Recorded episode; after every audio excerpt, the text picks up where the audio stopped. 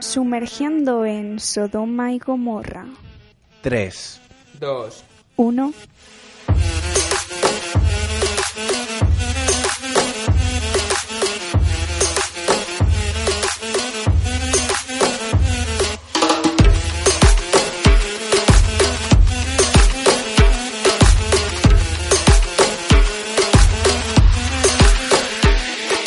Buenas a todos, Buenos bienvenidos otra vez a Sodoma y Gomorra en este nuevo programa que tenemos hoy.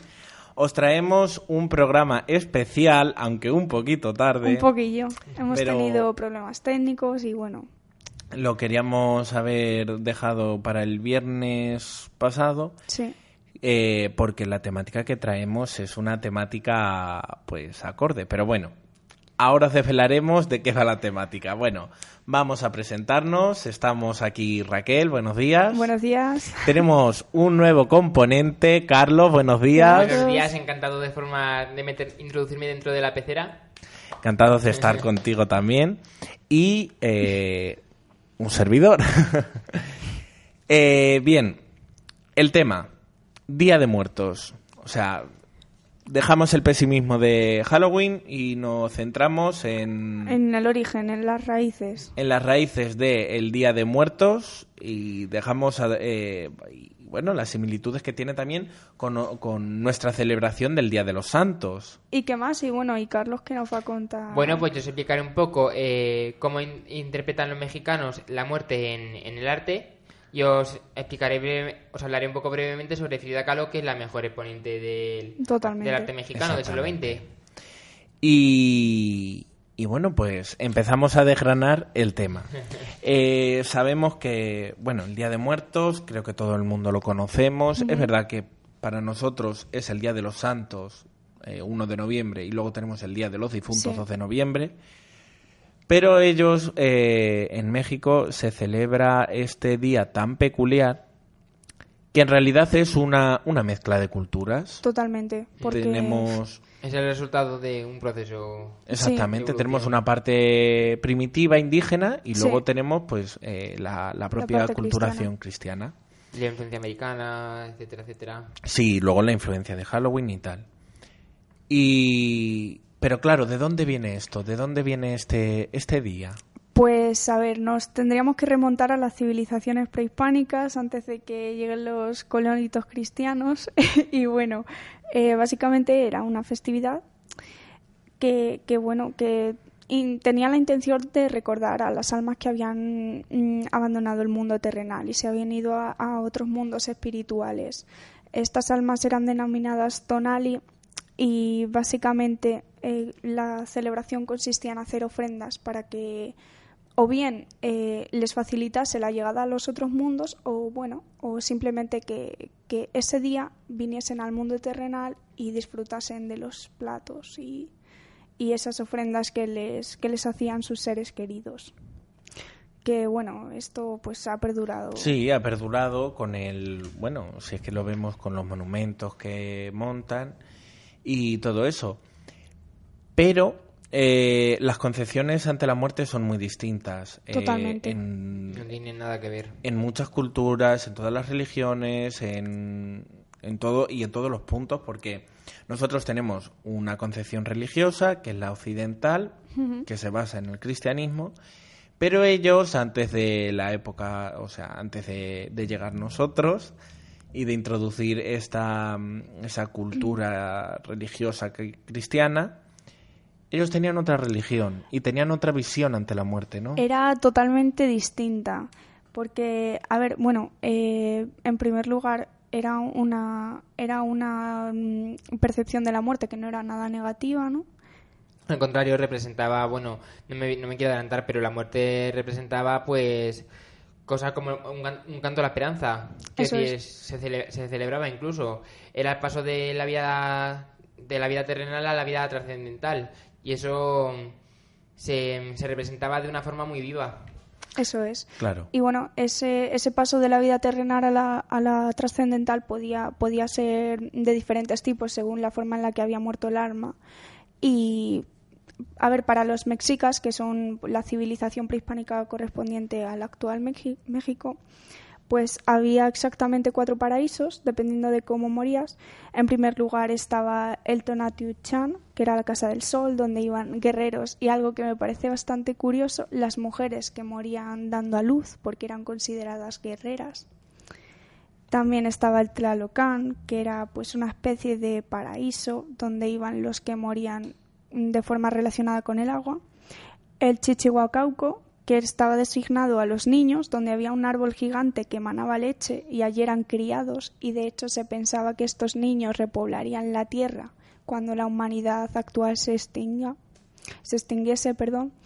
Y por último estaba el Mictlán, que era el lugar de la muerte, el inframundo, donde iban pues los que morían de forma natural.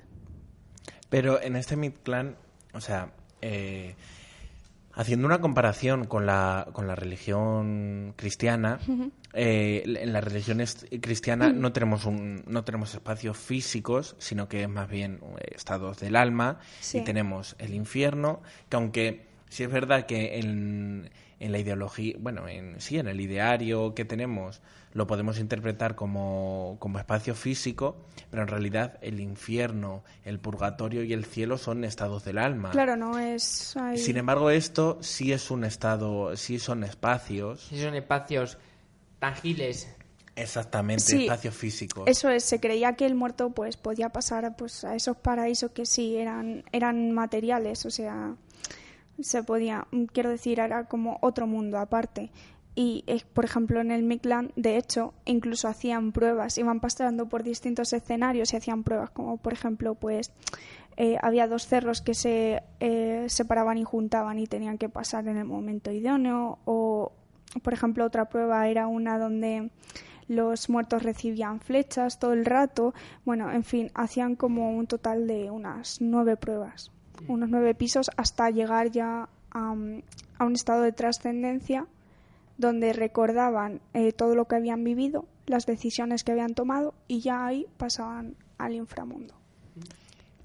Eh, es muy parecido, eh, o sea, si hacemos la comparación con, claro, llega, como bien hemos dicho, que luego llegan los españoles, introducen la, religión cristiana y esto lo vemos también en, en el purgatorio el purgatorio como, como sitio para purgar los pecados y después ascender al cielo. Eh, ¿Por qué tanta importancia a todo esto? Porque el purgatorio, tanto, eh, o sea, el Día de los Santos, lo que se hace es rezar para que las almas del purgatorio puedan ascender. Eso es. Y esto esto es, más o menos lo mismo en el día de, los muertos. Lo que se hacía eran, bueno, lo que se sigue haciendo son ofrendas para facilitar que esas personas pues pasen, pasen esa especie de prueba espiritual. Claro, entonces vemos esa aculturación esa mezcla de dos culturas que en realidad tienen un, mismo significado. Eh, la fiesta se traslada al 1 de noviembre y al 2 por la tradición cristiana. Eso es, sí. Y de hecho es cuando se celebra el Día de Muertos. Sí, pero bueno, originalmente se, se celebraba en agosto y septiembre. Claro, en agosto y septiembre, pero actualmente el 1 y el 2, es más, está dedicado un día para los difuntos y otro para los niños. Eso es. Y, y bueno, eh, toda esta simbología eh, de, del altar, de, de, todo lo que, lo que engloba este Día de Muertos, eh, es parte de esa, de esa mezcla de culturas. Vemos que en los altares se colocan panes con calaveras, figuritas. Sin embargo, esos panes están, están hechos, eh, tienen una simbología cristiana que es la Eucaristía. Anda. Vemos la cruz, pero sin embargo, eh, también tenemos las calaveritas de azúcar. La calaverita de azúcar que, por ejemplo, eh, una calavera que nosotros tenemos en mente, es muy curioso cómo los mexicanos, por ejemplo, llenan de, llenan de colores a calaveras. Exactamente. Eh, eso, esto de la calavera ahora lo haré referencia eh, porque también... La Catrina. Exactamente. Eh, pero bueno, volviendo a lo, al altar, también es muy importante poner una foto, Eso es, sí, hay, a ver, eh, por ejemplo, el tema de los altares. En muchos, aparte de que, se de que se coloquen cruces y todo eso que tú has dicho de símbolos cristianos, pues también tiene como una connotación eh, que proviene de, de, esa, de esa herencia prehispánica que, por ejemplo, es el hecho de que algunos altares se construyen a base de varios pisos que simbolizan pues las distintas pruebas que he dicho que tienen que pasar al Mictlán y tal y cual.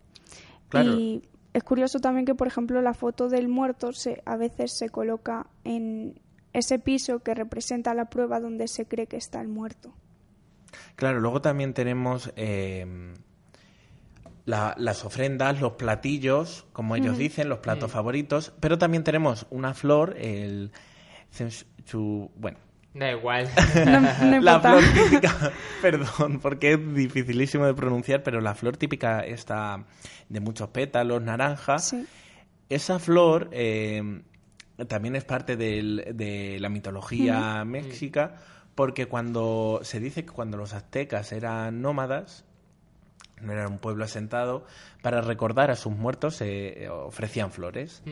Pero hubo una temporada que no encontraron flores. Entonces llegó un dios y llenó toda una pradera con estas flores. Entonces, eh, esa es la flor típica del Día de Muertos. También tenemos el papel picado para representar escenas de, de los muertos, de los difuntos. Y volviendo al tema de las calaveras, es muy curioso porque en toda esta ideología, en esta festividad, la Catrina es muy importante. Pero vemos que la Catrina, esa, eh, esa calavera, que no da miedo, sino que es una calavera amistosa, viene de críticas que se hacían en el siglo XIX, siglo XX, en épocas revolucionarias, en las que, bueno, pues eh, el colectivo mestizo, los mestizos, eh, los ricos, estaban un poco, o sea, se criticaba mucho eh, ese, esa diferencia de clases y estaba la figura del Catrín, el Catrín como señor adinerado, aristócratas, exactamente. Y eh, aparecen calaveras diseñadas eh, con florecitas y tal. Y también hay otra figura que es la de la mujer. Bueno, también hay un caso para el hombre, pero sobre todo de la mujer que era indígena, pero se quería parecer a los mestizos. O sea, ah. y entonces eh, solían vender garbanza, que es garbanzos, y, querían eh, llegar al estatus, al estatus mestizo. Entonces, eh, todo esto cogen, cogen esta idea y, surge la calavera garbancera. La calavera garbancera vestida de Catrina, que es la esposa del Catrín, es decir, vestida de española, mestiza, con buenos trajes, pero sigue estando esa calavera como crítica a esa... Claro, claro. Y la, la, una de las primeras representaciones, con esa Pamela y tal, está acompañada por Diego de Rivera y Frida Kahlo, la pinta Diego de Rivera. Y ahí es donde vemos esa, ese simbolismo de la muerte en, el arte popular mexicano. ¿Qué nos podrías contar un poco sobre mm, acerca del arte mexicano? Pues que a diferencia de lo que pensamos de que la muerte representa los peores temores para todos nosotros, en el arte mexicano es todo lo contrario. Y de hecho el arte representa cosas como el amor, la compasión, la solidaridad, es un canto a la esperanza, de hecho. Entonces, la mortalidad lo que permite es que el arte sea una obra de vida y no de muerte. Claro. La muerte lo que hace es ponernos en nuestro sitio. Sí. Como seres, como seres humanos y marcar los puntos más importantes de nuestra vida, o sea, nuestra, nuestra esencia. Claro, no, no hay vidas sin la muerte ni muertes sin la vida, obviamente, es, van de la mano. Y de hecho, bueno, en el arte mexicano, pues el arte se ha encargado de difundir nuestra buena relación con el fin de la vida. Por ejemplo, en películas mexicanas como Macario, producida en 1960, y Que viva, que viva México, de 1932, en donde se, eh, se relata, pues eso, eh, la, buena, la buena relación que... El, ¿Cómo lo digo? El Sí, buen la- contacto que ha habido con la muerte, exactamente. eso Que también nos podemos eh, trasladar a ejemplos actuales como, a ver, en animación, como el libro de, de la vida, Mm. Sí, que es esa película pues también inspirada en este Día de Muertos y sobre todo la película de Disney que fue un bombazo es que es preciosa. preciosa eh, y que todos tenemos en mente Coco, Coco. Incluso la muerte se, se ve considerada como una batalla. Una batalla entre la vida y la muerte en donde a la muerte no hay quien la gane, por decirlo de alguna forma. Entonces, pues lo que se busca es una respuesta colectiva a nuestros temores. Quiero decir, eh, ¿cómo lo digo? La, la muerte está por encima de todos los temores irracionales que nosotros tenemos Sí. los seres humanos, Sí. ¿no?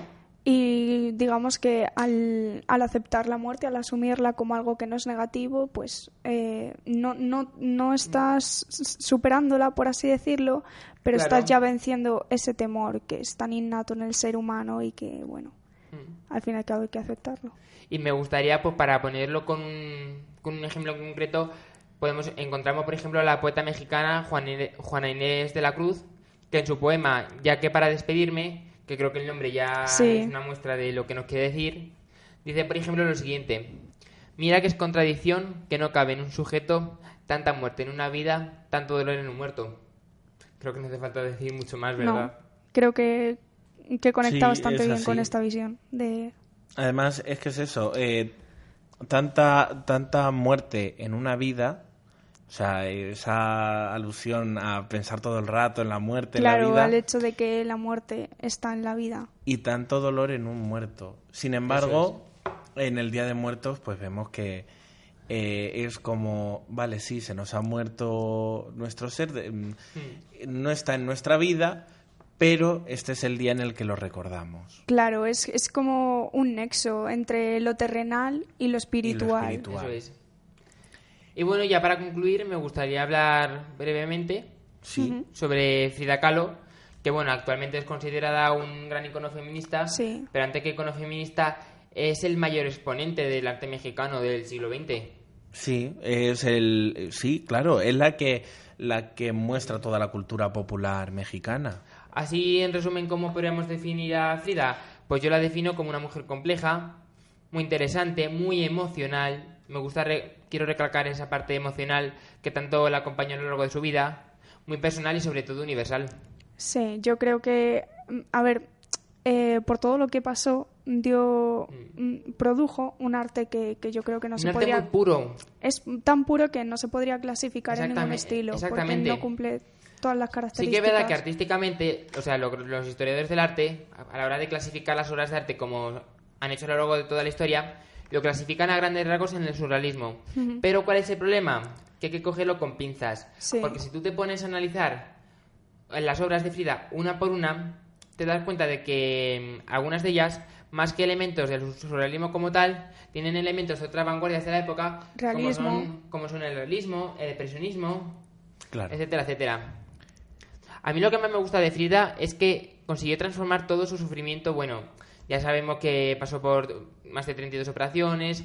A la edad de 19 años tuvo un accidente de autobús que la dejó básicamente con la mm, columna vertebral destrozada, etcétera, etcétera. Entonces, claro, al pasar tanto tiempo en, en cama, Sí, su, mayor terapia, su, su mayor terapia, o sea, su mayor forma para luchar eh, por la vida Fue Sí. crear. fue, crea- fue, crea- fue creando. Y por eso el arte de Frida es tan, es tan sentimental, es tan puro, Eso es. emocional. Claro, sí. Y, y es eso, eh, Frida es que lo que lo que nos aporta es esa visión de la cultura popular mexicana. Totalmente. Que, a ver, igual que todo su círculo, Diego de Rivera, pero también su gran amiga Chabela Vargas. Por supuesto. Uno lo hacía cantando y otro lo artistaza. hace pintando, eso es. Claro.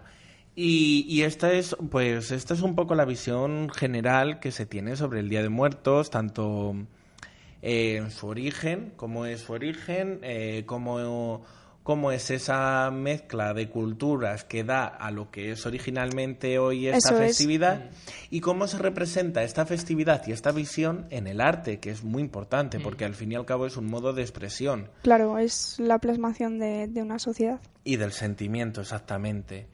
Y, y bueno, nada más. Bueno, es que Frida Kahlo nos da para... Frida Kahlo para- da para una semana entera de, Por supuesto, de sí. programas de yo radio. pienso que podríamos dedicarle un programa entero en un futuro y bueno, Y nada más. eh, nos despedimos aquí. eh, esperamos que os haya encantado. Exactamente. Y para finalizar, os vamos a dejar con una pieza extraordinaria, recordando este Día de Muertos, de una película que nos gusta mucho y esperemos pues que estéis en el próximo programa oyéndonos. Un placer haberme estrenado con vosotros, chicos.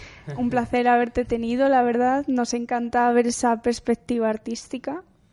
Y nada más. Y bueno, nos vemos en el próximo programa. Que la muerte que traes a tus espaldas te dé larga vida.